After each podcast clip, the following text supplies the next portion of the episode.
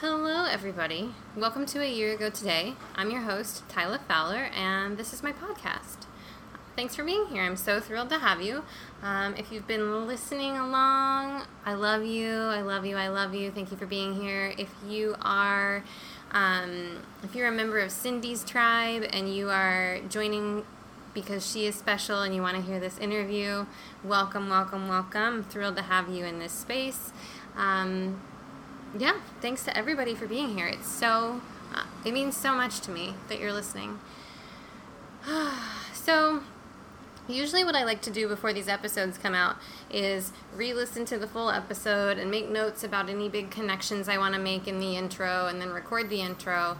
We're in a Mercury retrograde right now, and that can wreak havoc in a lot of ways, uh, including with electronics. It's just hilarious. Yesterday, my computer, I installed a software update, and my computer got stuck on the boot screen, and it was stuck there for like over nine hours. And then today, I was having this weird problem where it said my internet was connected, and everything looked fine, and no pages would load. And I finally got in here to listen to the episode after trying for about 30 minutes to just even get the page up. And when I did, it was working fine for a while, but I got probably 30 minutes into the episode and the time sync got all off, and Cindy and I are just talking over each other, and it's not a. Um, it's not a quick and easy fix from my end to to fix that. So I have not listened to this full episode. I have not made all of my notes, and that's going to have to be just fine this week, and we're going to just uh, blame it on Mercury retrograde. Isn't it convenient to blame the planets? um, Anyway, so as I mentioned, this week my guest is my gorgeous friend Cindy. She has been on the podcast previously. Last time she came on, Sally and I talked with her about her crowdfunding campaign. She did a crowdfunding campaign to finance the creation of her album. And this time we are talking to her, I am talking to her, about the one year anniversary of the release of her first single, Irresistible Me. So, in the show notes, I'm going to link to Cindy's previous episode. I will also link to the music video and uh, to her website where you can go purchase her music, which you most certainly should do. And um, I guess that's like pretty much all I need to tell you. Uh, from what I did listen to on this episode, I wanted to. I was listening to it and I was like, are people going to enjoy this? We're talking some about her business and her clients and boundaries. We're talking a lot about boundaries. And what I would invite you into is just remembering that just because the context of your life may not be immediately resonant with what we're talking about. Perhaps you're not a small business owner, perhaps you don't have clients, you know, or um, whatever the case may be, that there are still ways that you can take this conversation and use it to deepen into whatever is true for you. So, while the context of your life may not be the same, the principles that we're talking about around how boundaries work and what it means to be clear in your boundaries and release attachment to the outcome of how other people respond to that, all that, you know, may apply to you if you stretch your mind a little bit in that direction. You know, like when you hear us say the word client, you could um, you could think about relation other relationships in your life, or uh, you know, you get it. I trust you guys. You guys are smart. You ladies are smart. You people are smart. All of you humans are smart out there, regardless of how you identify. I'm getting really good at these intros, huh, guys? Just rambling, rambling, rambling. Um, yeah. I'm to let it be enough, what I've said. I'm really looking forward to sharing this episode with you. Cindy is such a bright light. Her music is so incredible, and she's just a fabulous human. So I hope that you will follow her on social media. We'll put all of her platform information in the show notes. And follow the podcast too. Our handle's a year ago podcast, and that will also be in the show notes. If you have a few minutes, it would mean a lot to me and really help if you would rate and review this podcast on iTunes and share it in your social media networks and send me a note and let me know what you enjoyed or what you'd like to hear more of or what you think is missing. I'm open to receiving all that kind of feedback. So, enjoy the show. And hopefully, Mercury, I don't know if Mercury's out of retrograde next week or not. I hope so. And if not, we'll get through it. We really will. I promise. We're going to get through this. All right. Much love to you. And enjoy.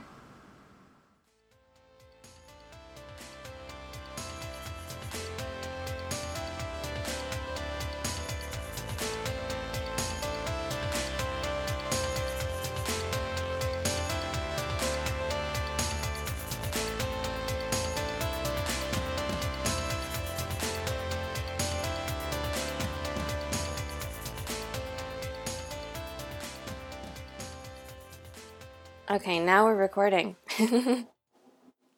Hi, Cindy. Hi, Tyla. How are you? I'm wonderful. How are you? I'm good. Welcome back. Thank you for having me. so, for everybody out there listening, Cindy has been on the podcast before, an episode I loved. Um, we talked about your crowdfunding campaign. Yes. Oh, I love that episode so much. So, if you want to go back and catch up on Cindy's previous episode, which I highly recommend, there will be a link to that in the show notes. Um, but for now, we're going to dive right in. So, Cindy, if you wouldn't mind finishing the statement, a year ago today, a year ago today, I released my debut single, Irresistible Me, with the music video and had my release party Woo! in my backyard. yes. Oh, okay. So now, Cindy, I want to invite you to close your eyes and put a hand on your heart and just take a couple deep breaths and let yourself really go back to a year ago and all the things you were feeling. And when you've really landed in that space, share with me in one word, please, how you were feeling. Terrified. Mm. Mm. That's not what I was expecting you to say. what were you expecting? Um, when I was feeling in, I was feeling excitement. However, I understand very much how those two things are so closely tied. Mm. Mm. All right. So, can you tell me a little bit about about being terrified? So the the day of my release, um, I so I decided to release my music from my own website instead of going through the regular distributors because you know they they take a cut. Mm-hmm. Um, and the you know some of the um, independent music industry gurus, whoever I'd been following, said that you, you need to get people's email addresses. Mm. Like, if you just release your music on iTunes, you won't have any idea of who is downloading it. Oh, that's what happens to me with the podcast. I have no idea who's downloading it. yeah. But if you sell directly from your website and you know you collect email addresses in exchange for the um, the transaction or at any point during the transaction, then you know exactly who is purchasing your stuff. So I you know set up this entire thing and, and I, I basically taught myself how to you know put do all of this on my own website. Um, and you know that that morning I woke up and you know I I had everything go live and then my PayPal button wasn't working. so mm. I had mm. people emailing me saying, "Hey Cindy, I'm trying to download your single, but I can't do it. I can't get the the, the PayPal thing to work." Mm. So you know, immediately I'm like, "Oh shit!" um, because again, I did it all myself. Uh, you know, I, I was following the steps of like some program that I found online. So I didn't really know how to fix it. So I had to go do all this research to try to fix it. I was super stressed out because again, the video was already out. People were trying to buy it and I was like, "Oh my god, I can't control this." Um so um and then I'm getting ready for for my release party the next day. There are lots of things that need to happen that you know because it's, it's not like I had anyone doing it for me. I was doing the whole thing myself. Um, so at one point, my coach was just like, "Stop, stop everything. Just go get silent. Go walk around the park. Just do something to take your mind off of all of this, and then come back." Mm-hmm, mm-hmm. So I came back and I, you know, did the research to figure out how to fix the PayPal thing. Um, and by then, um, I realized that people were sharing my music video like wildfire. Mm. Now that was exciting. It was also terrifying because it's like, oh my gosh, what are what are people gonna say? What are people gonna do? And then there's like this influx of positive comments which I loved. But at the same time, it's like, oh my gosh, this is so overwhelming. How am I going to respond to everyone? It's my responsibility and my duty to respond to everyone. And they're commenting on Facebook and they're commenting on Instagram and they're commenting everywhere. And it's just so much. Ah! Mm. Um, so again, my coach was like, stop it. Turn off your phone. don't respond to anyone. Don't talk to any. Just, just stop it. um, and she was like, You need to delegate stuff for the party. Talk to your family, see who would be willing to take on different things for you. Do not try to do this all by yourself. And she said, If you don't stop and just take this in, if you don't stop and do something celebratory, then this whole moment is going to pass you by. Mm. And you're mm. not going to remember any of it. mm, good advice. So I think I went to like go get my hair done or something. I did something like pampering related to just kind of like chill out and calm down. Um, and the day of the um, the day of the release party, like I had no idea of who was going to show up. I had done all this work. I had put all this time in and and with all of these things you just never know. I've done some gigs where 75 people showed up. I've done some gigs where 35 people showed up. I've done gigs where 3 people showed up to see me. So there's always this fear of, you know, I'm putting all this stuff out into the universe. What if no one cares?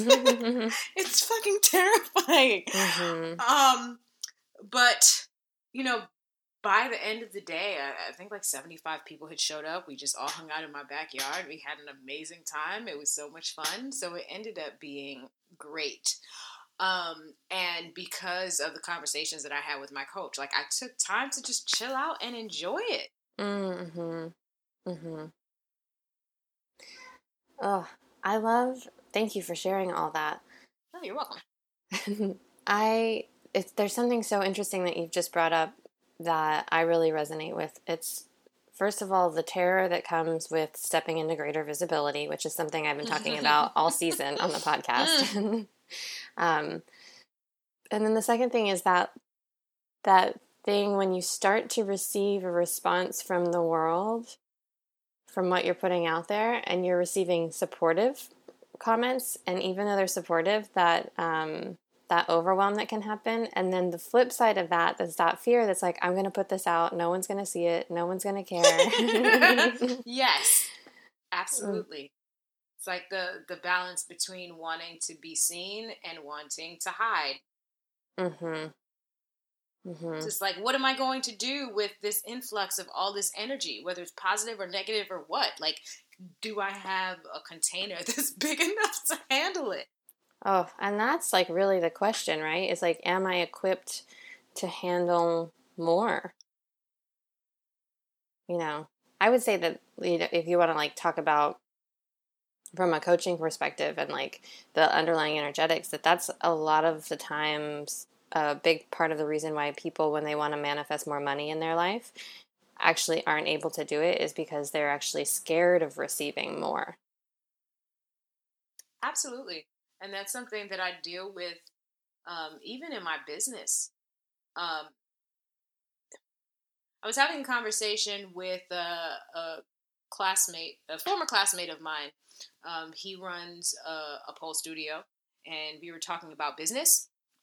And um, he asked me like where I got my clients from and, and I, you know, told him where I got my clients from, like mostly online. And he was like, when I explained to him how I was running my business, he said, You are running your business on the level of like a small business mom and pop shop. Like there's so many things you could be doing to get more visibility and more clients, and you're you're just not doing them. and I realized that you know while I say I want more money and while I say that I want more clients, the there's a fear of this huge influx of clients. Like, can I handle them? Especially because the more people that come into my um, into my circle is the more people that I have to set boundaries with. Ooh, and, girl, you just said something true. and it's it's scary. And and when I look at the numbers for my business, I easily lose about a thousand dollars a month in not setting boundaries with people. Wow. Tell me more about that, please. oh, sure. So, um, I teach private voice and piano lessons. And when I first started working with my business coach, the first thing that she told me, she said, You need contracts. You need to get people into programs and you need people to commit two months at a time. Um, and, you know, I had a lot of resistance towards that because, you know, that's not how it's usually done. Um, but eventually I started doing the contracts. The next thing that we had to put in place was reoccurring payment plans.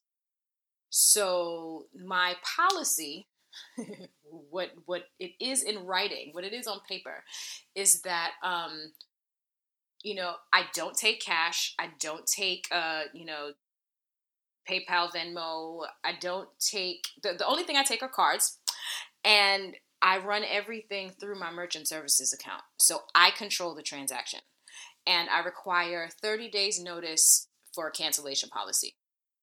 And that protects me so that you know let's say it is the end of april and i have a student who i'm expecting to be coming for lessons in may they can't just come to me and say oh by the way i'm not coming next week mm-hmm. because like you know that is a lot of money that just kind of disappears from my bank yeah. account um, well and you've held space in your schedule for them Exactly. So 30 days notice gives me time to prepare. It gives me time to find another client. It gives me time to um to release that space to someone else. Um and and sometimes like when people uh at the last minute will say, "Hey, an emergency came up, blah blah blah." Sometimes like I'll compromise and I'll say, "Okay, that's fine. I still need you to pay for next month." Even though you can't come next month, and then you can just redeem those lessons when you come back. Because as long mm. as the money is in my account when I expected it to be there, you can take the lessons whenever you feel like it. Um, but the the whole idea of reoccurring payments and not allowing people to cancel next week just because, like that is really crucial to like me having financial stability, being able to plan, being able to look at, you know, my budget for the beginning of the month and know that this amount is coming in and then have it actually be there. But I've had clients tell me, "Oh, don't do a reoccurring uh, uh, payment plan. Just, just we'll just do it um, once a month as I as I show up." Or you know, I have clients who are like, "Oh, I don't have a card to put this on, so I'll just give you cash, or I'll just pay you with PayPal." And in those moments, on the spot, I have never been like, "Well, this is what I accept. And if you don't want to, you know, if, if you're not able to pay me in the only way that I accept payment, then this isn't going to work out. And it's there's there's a um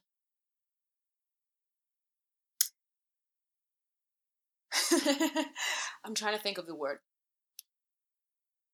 On so the fear in in having more clients is having to have this discussion over and over and over again because I hate having this discussion. I hate setting boundaries. I hate being put in this position where I have to put my foot down and say no because it feels like well, I'm just turning away money.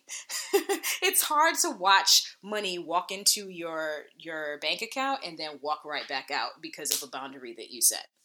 Mm. On but on the the the same at the same time, I know that if I were to open up my business more and be more visible, then I would have more room for more ideal clients and I wouldn't feel the need to desperately hold on to clients that aren't ideal. Mm, mm-hmm, mm-hmm. And all of this stuff makes sense in my head, but energetically, every time I have to like lay down boundaries, I'm just like, eh, nope, can't do it. Mm.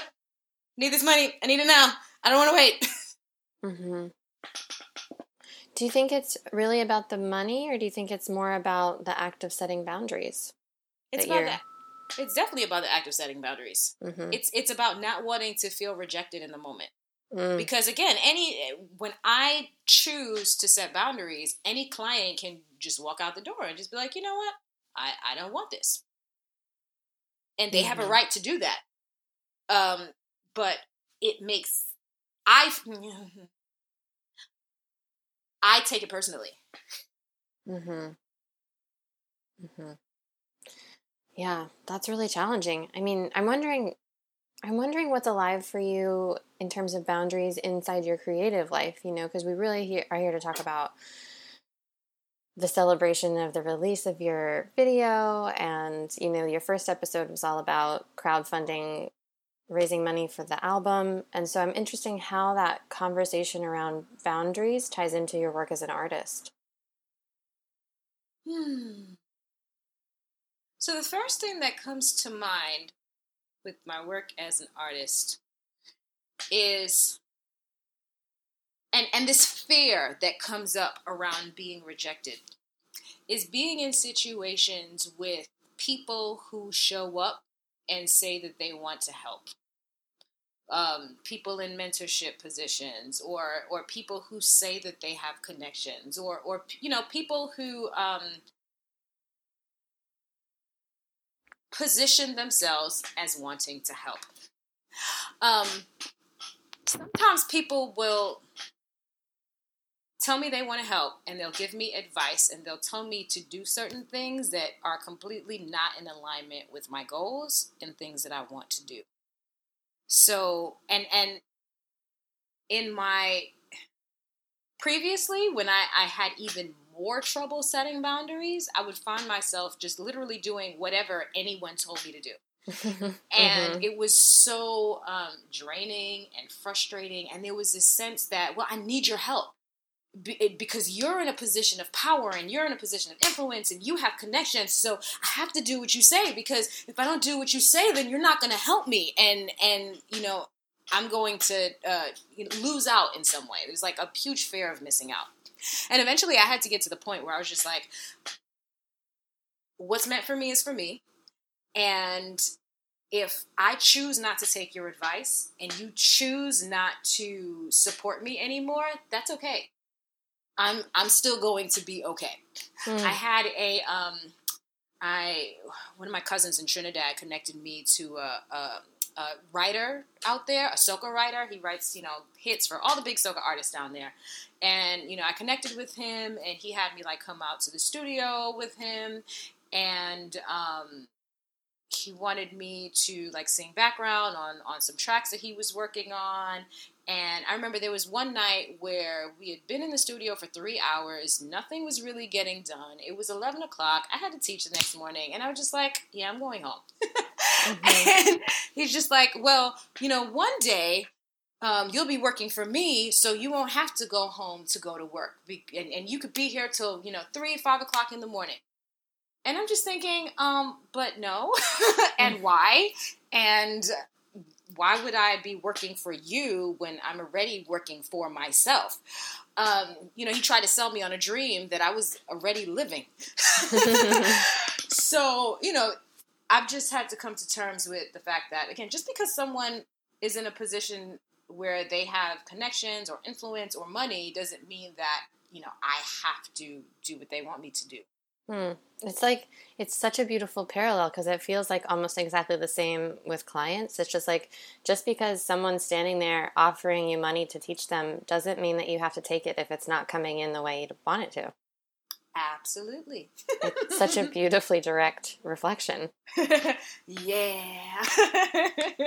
it is. Do you find it easier to stand up for yourself and your boundaries in your creative life instead of your business life? Absolutely. Um, and and part of the reason for that is because I had the rudest awakening in terms of like not um, setting boundaries with a previous mentor and finding myself in a position where I was just like broken and depressed and like I I, I reached my lowest point um, as a result of not setting boundaries. And after mm. that, I was like, fuck this. my no means no. Uh, put especially in my in my teaching business. I'm not teaching business in my artist career. Um, there I've had a, a I've had I have had a, a, pretty low point in my business when when it came to not setting setting boundaries, um, and I'm trying to remember exactly what it was because it was a few years ago. I just remember there was a time in which um, like several clients quit all at the same time, and I lost a ton of money. And I think it, it was after that that I started um, doing the uh, the contracts and doing the reoccurring payments. But I think that energetically, I haven't fully made the shift. So I'm kind of I'm I'm I'd say I I I do it eighty percent of the time. Mm-hmm. And I think that extra twenty percent is the fluctuation in my in my income, and it's like the the the, the um the point where like it's stuck and it won't go above that. Mhm. Yeah, boundaries are I feel like one of Oh, excuse me. Um I feel like boundaries are one of the richest and most fertile learning grounds and also can be the most challenging. Yes. Absolutely. I think that um, it really just requires trust at the end of the day. Because even like i was talking about with um, you know setting boundaries with mentors and you know people who say they can help me. In order for me to set that boundary i have to trust that if, if things don't work out with you that there's going to be another avenue. Just like with um, the, my clients. If if i'm setting a boundary that i'm trusting that if you're not my ideal client then my next the, you know there will be other ideal clients that will take that spot. And not setting boundaries is a huge act of mistrusting the universe. It's like, I don't trust that you're going to take care of me, so I have to just take whatever scraps I can hold on to out of desperation.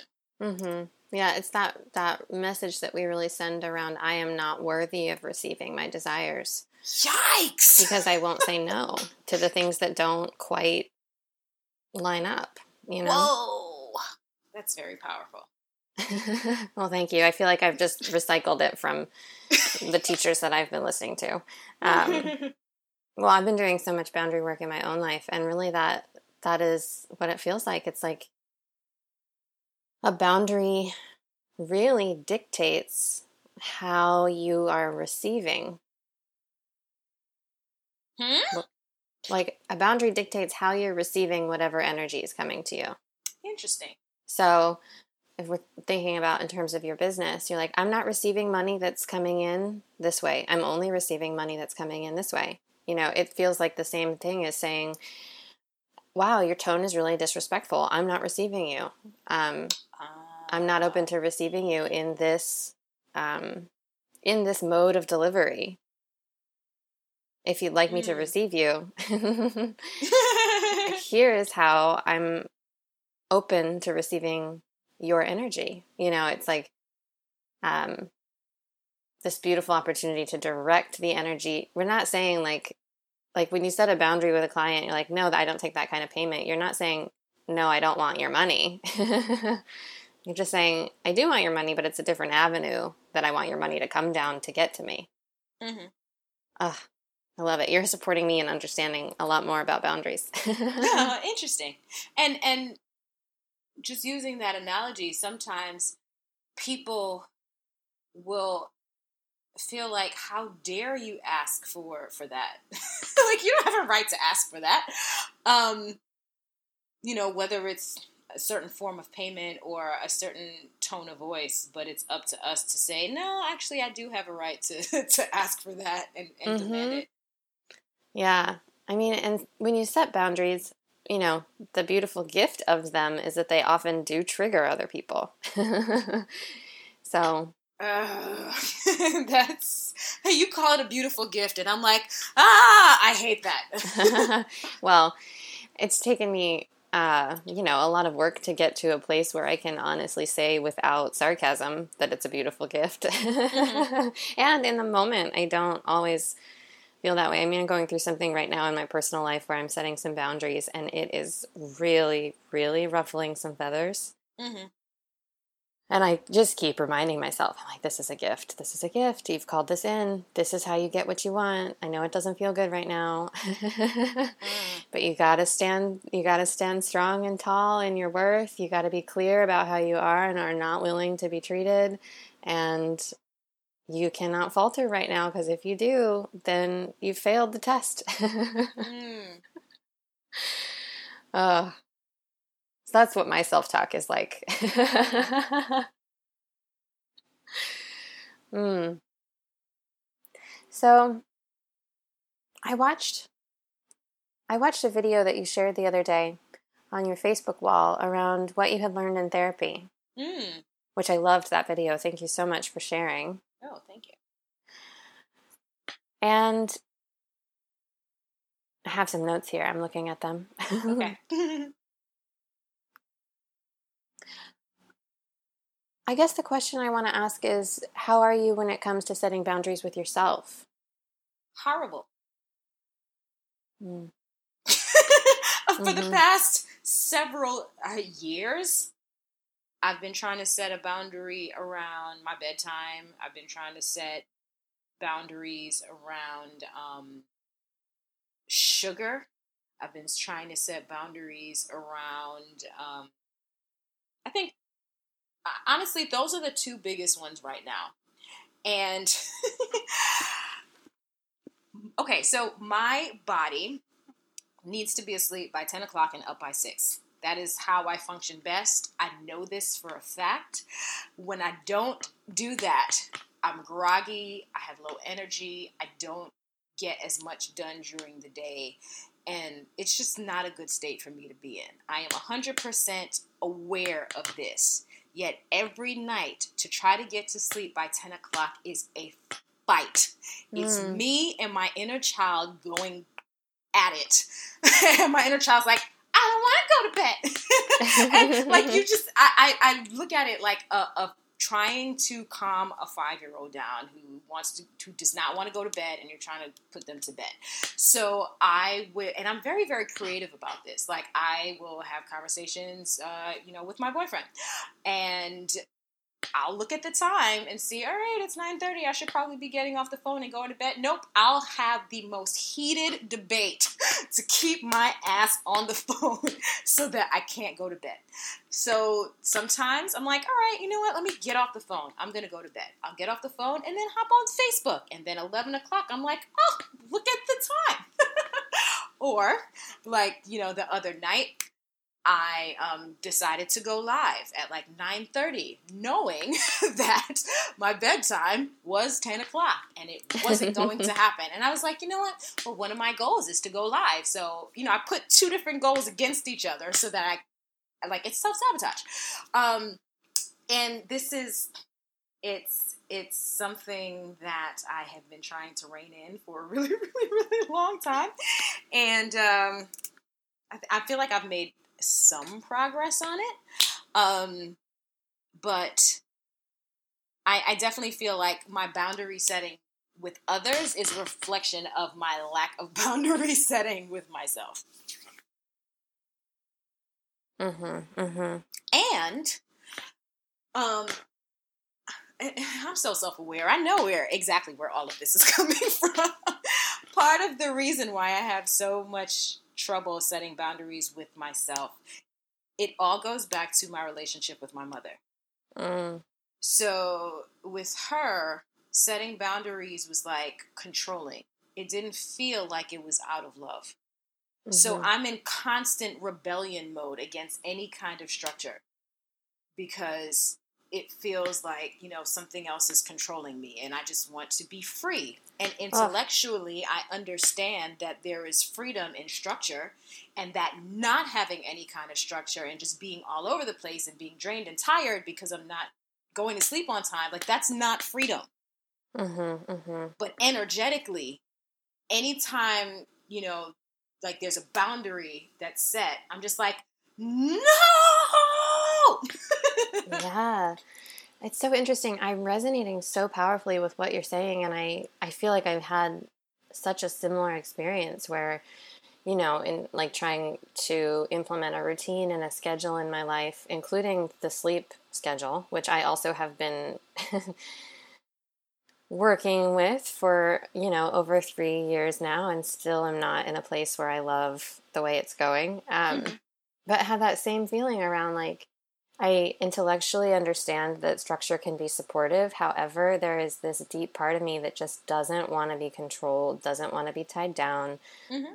that feels so ugh, rebellious. And it's like, how do we how do we integrate that learning around the fact that boundaries are actually when they're when they're done well, they feel really good. Mm-hmm. Like, have you ever had somebody set a boundary with you that you were like, oh, like, I love that boundary.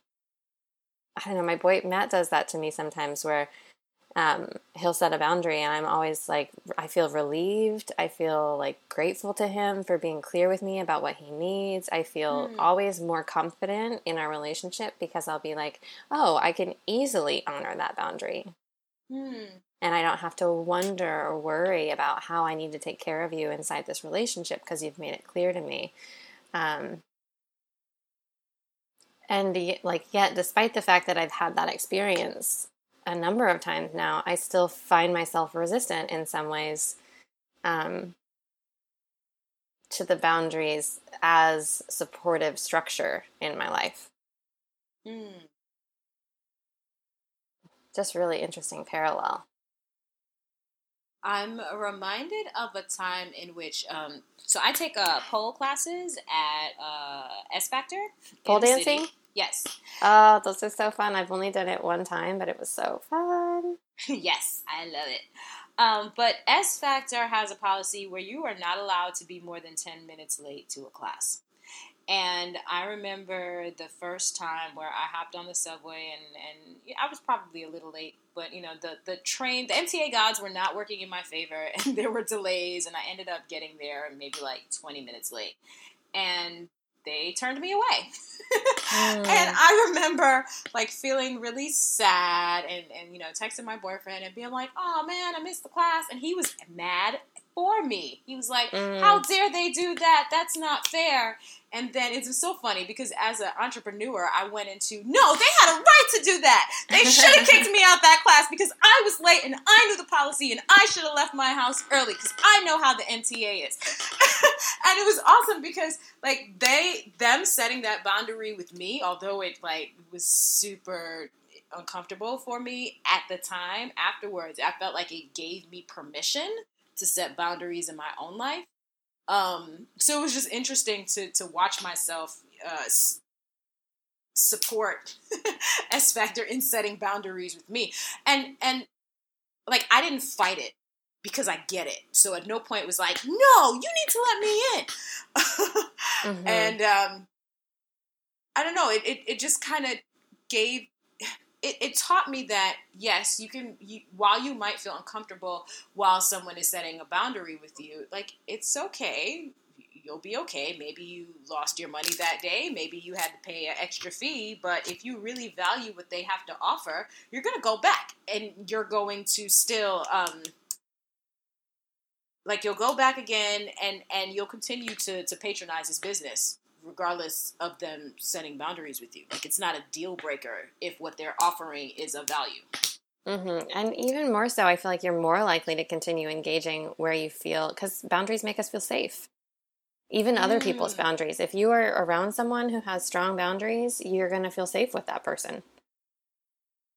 Most likely. I don't know that that's like a like 100% true all the time. I just know that the people in my life who are the best at setting boundaries are definitely the people who I trust the most and who I feel most comfortable around.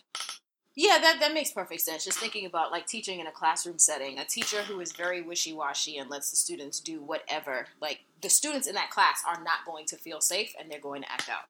Mm-hmm. Mm-hmm. Yeah. And, you know, it's really interesting because I've had a similar experience inside my coaching, the evolution of my coaching business. Um, mm-hmm. I have this deep uncomfortability with what it means to sell my gifts for money. I've been like really, really, mm. you know, because coaching is so intuitive and it, I don't know. Well, I don't need to go like deep into that. Needless to say, I've spent a lot of time thinking about it. And while I was thinking about it, part of what I was doing was offering coaching services without any sort of um, financial exchange. Mm-hmm.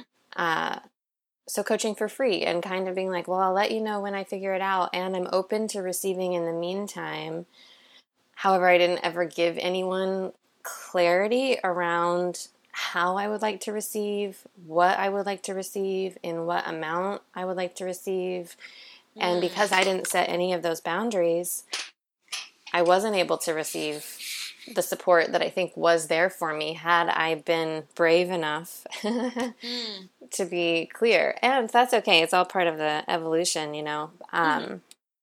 And it's interesting because some of those coaching relationships have now evolved into relationships where there is consistent financial exchange and they feel really supportive and good.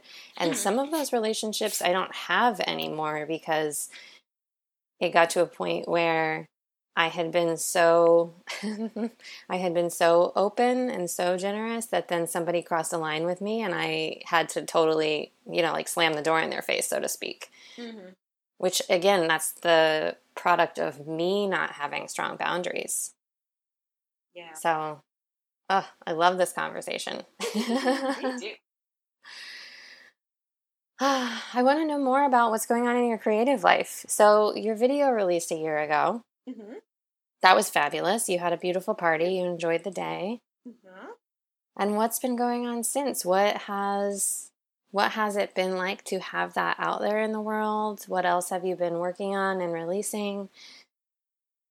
Um, so for the past year or so, I've been working on finishing up the EP because there are four more songs on that. Um, I just finished the mixing and mastering for everything uh, April 20th.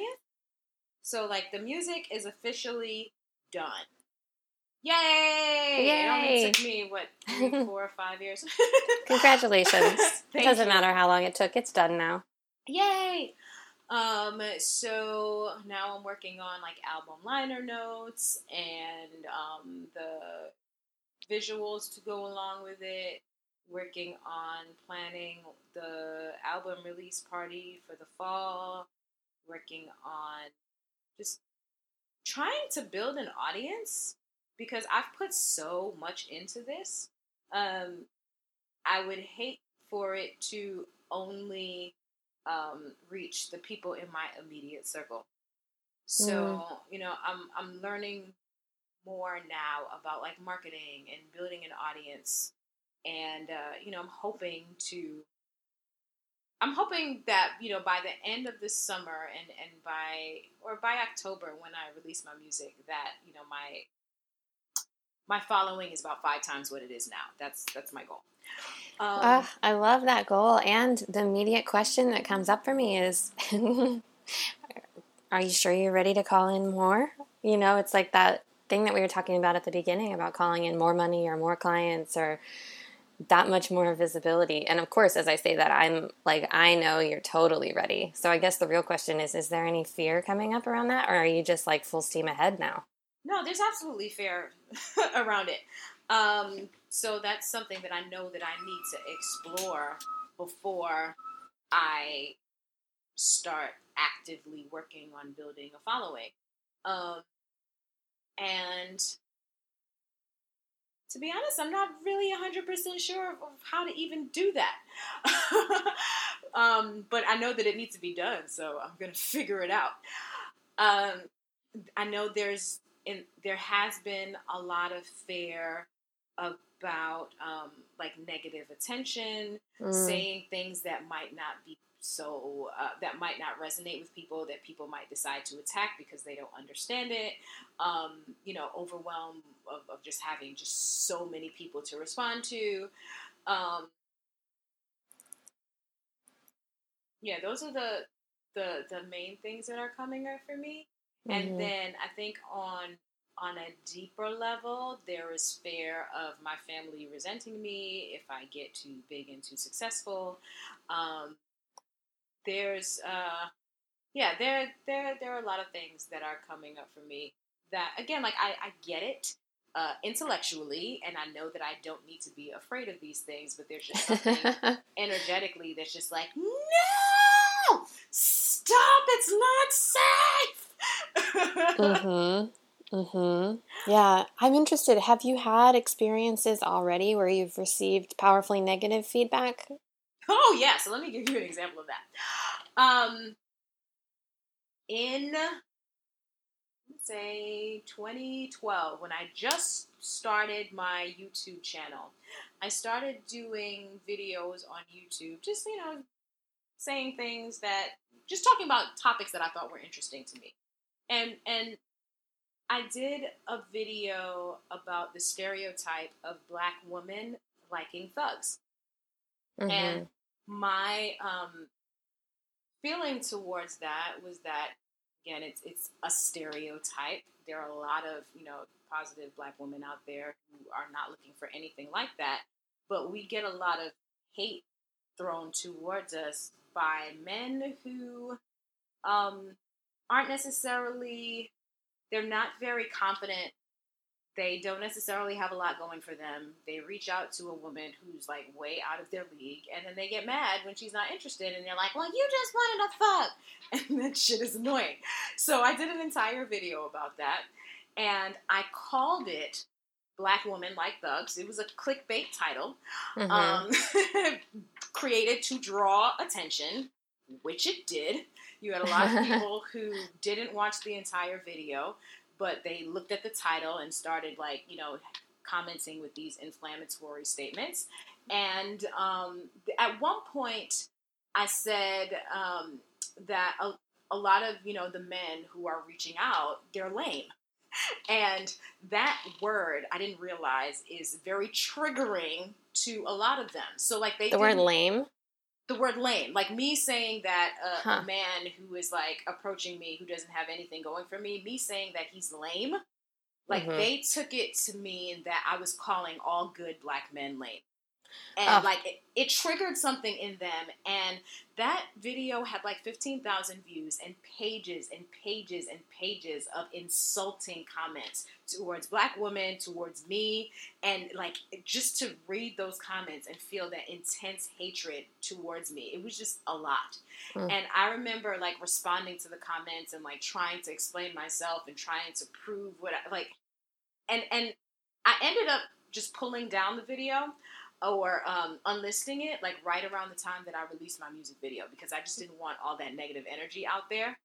Mm-hmm. Um, but there is still a deep fear of being misunderstood. There's a deep fear of all of that hatred being turned on me in that mm-hmm. way. Mm-hmm. Mm-hmm. Ah, Cindy, you are a gift from God right now. I mean, all the time. I'm sure you're a gift from God. but I mean specifically for me in this moment, mm. I have just been through something so similar where I used the phrase white men in a post and, you know, triggered the shit out of some people. Yes. And it's like, okay, well, I don't know how to talk about this group of people without using those two words.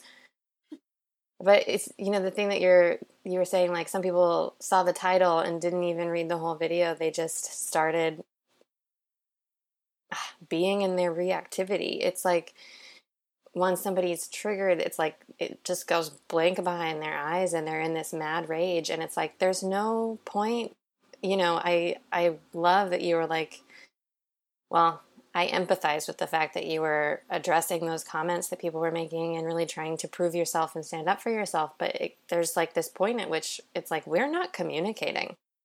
Yeah. Like, you are infuriated. And to be perfectly frank, it has nothing to do with me. And you're not listening. So, why why do we why do we why do we put our time and energy into trying to prove that we're right you know or trying to justify what we've said? I think in the last couple days i've really i had two exchanges. One where i did my best to be generous and respectful and kind and explain myself and still wasn't being heard and set a strong boundary. And then another situation with another it was it was about race. I had posted basically essentially um, I had shared a post that a black man had written around him being afraid to let his teenage son deliver a UPS package to a neighbor. It had been delivered to the wrong address. And he was like, I don't want to send my son to this house of this stranger in our neighborhood because I'm literally afraid that this that he might get shot. Mm. and so I shared this experience online and somebody came in with a comment that objectively is racist, you know? And so I just said, I was like, that's racist. I'm not going to engage with you around this. And walked away. I mean, as much as you can, quote unquote, walk away on Facebook. um, but was like, I'm not going to get involved in this. And then it just turned into this shitstorm. And by the end of it, people were attacking me and calling me a racist and saying I hate white men. And, you know, I've already been diving into that. I'm like, well, on some level, like, that's probably true, you know, because mm. white men are the symbol of oppression. Like, yes, on a deep subconscious level, I probably do have some hatred toward white men. However, like, my intentions have been so misconstrued by that like at this point you know and it's like not worth engaging. And it's still it takes such a toll on you when you get that kind of backlash of negative attention that i think is maybe like i don't know do you think it's unavoidable? If you're gonna get visible if you're gonna be empowered if you're gonna be a strong woman in this world especially a woman of color i think i don't know i think um, you're gonna get pushback.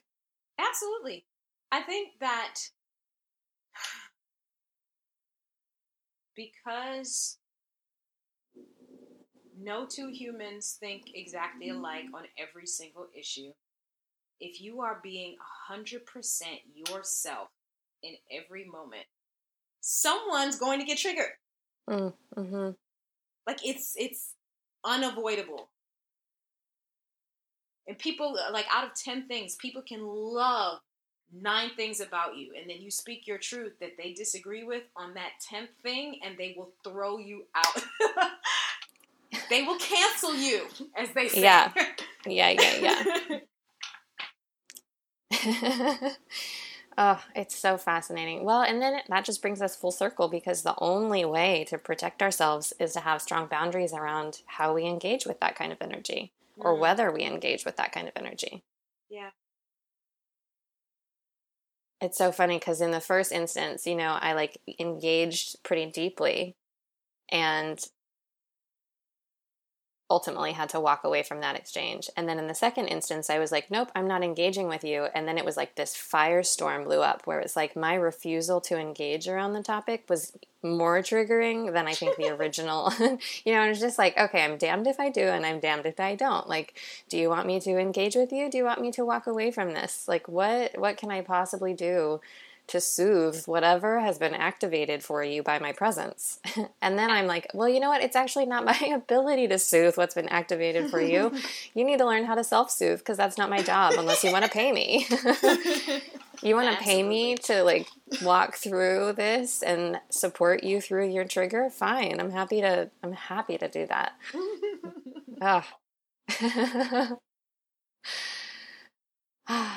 Yeah, at the end of the day, we just have to respond in whatever way feels best for us. Mm. I would wonder though if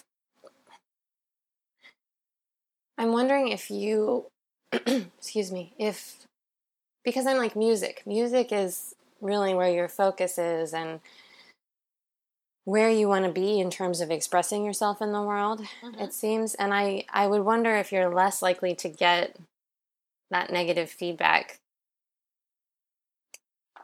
um all right so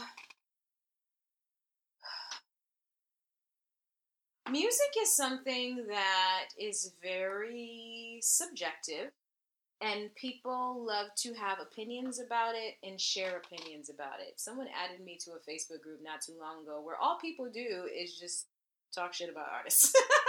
Ah, that sounds terrible. um, and and if you ask them, they probably won't say that. They'll tell you that they're debating and they are, you know, it's discourse around. They're, you know, they're sharing their opinions on artists. But if you look at the content, it's it's literally just people talking shit about artists. And a lot of times with art, people feel the need to compare one artist to the other. So like the other week when Beyonce had her like amazing performance at Coachella, one of the immediate responses was a argument of is she better than Michael Jackson? No, she's not better than Michael Jackson. Yes, she's better than Michael Jackson. This is like, you know, there a lot of people feel the need to, you know, it's not enough to just enjoy the damn music. There has to be a debate about the music, and there has to be a mm-hmm. judgment of the music.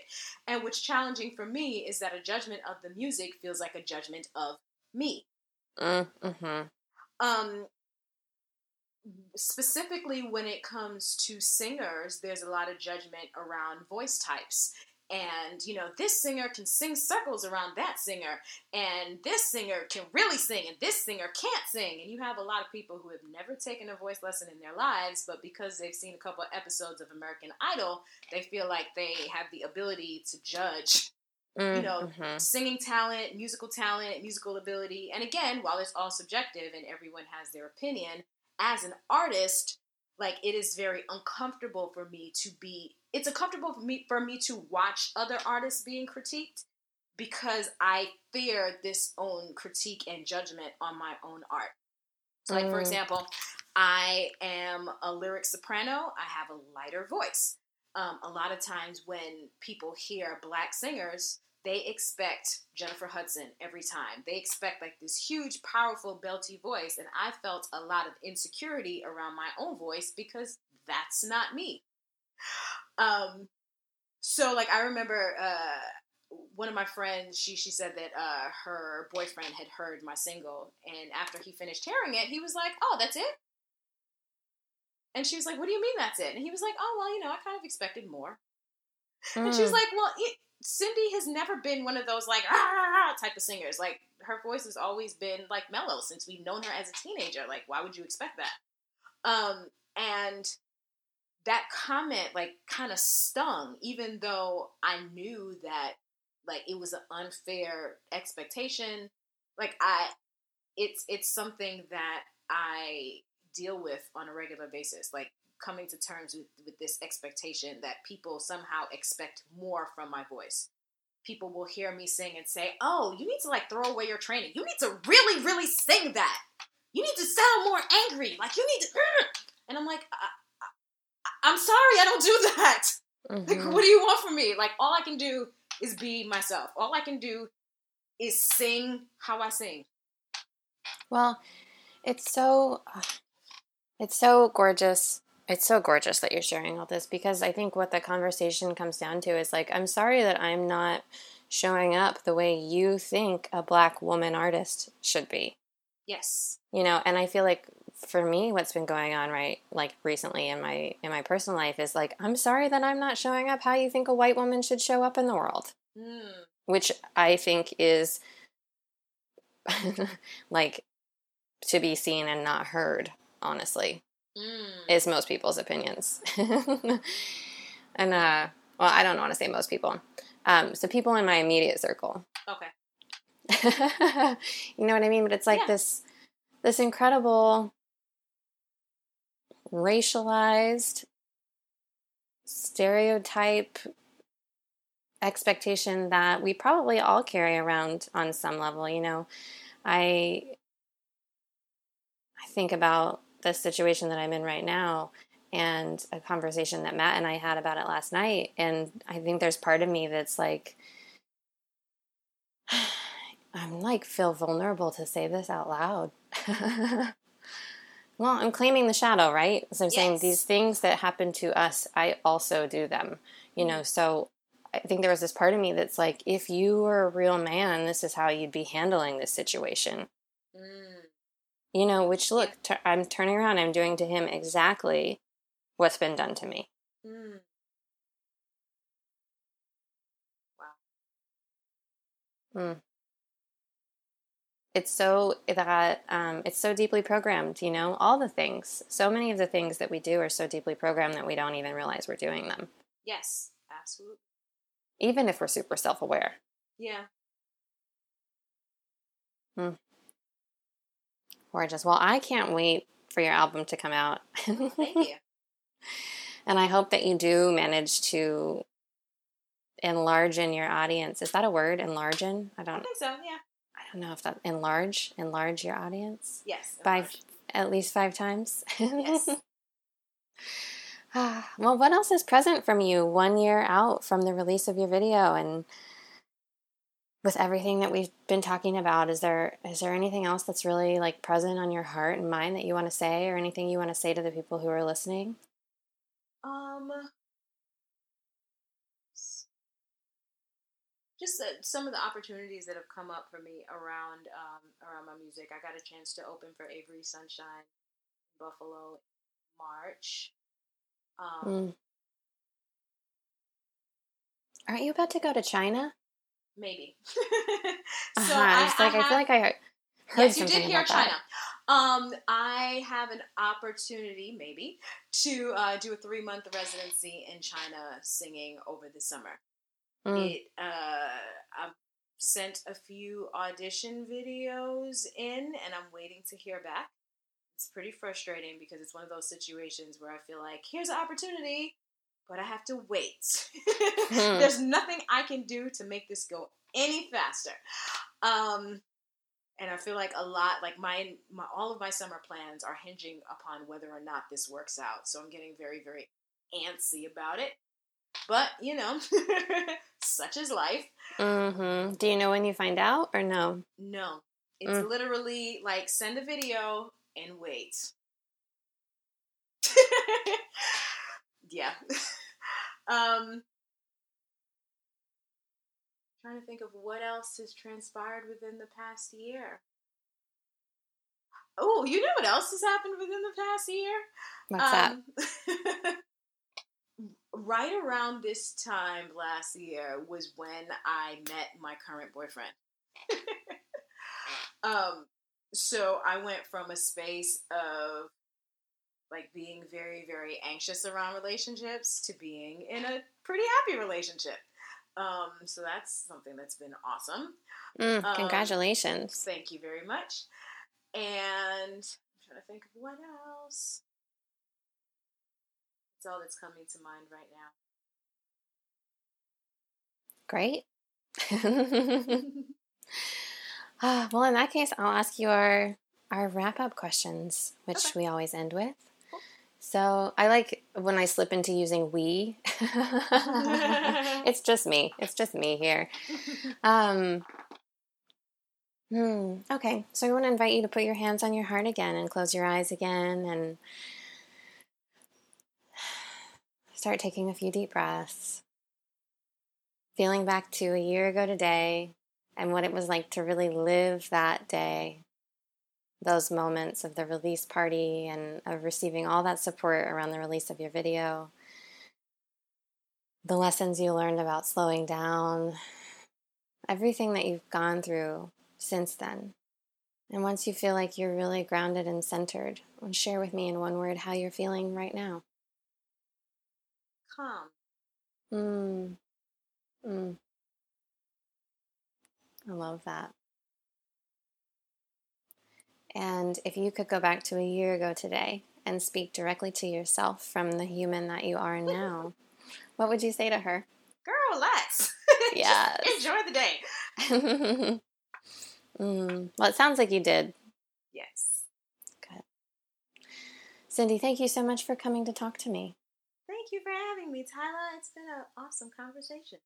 Yeah, it really has. It's been it's been some powerful medicine for me, so I hope that I'm sure it will continue to integrate for both of us, you know, in the mm-hmm. in the coming days and hopefully for anybody who's listened to this and received some powerful medicine as well, it will continue to integrate as you go on with your life and if anybody out there would like to share your experiences listening, you can email a year ago podcast at gmail.com.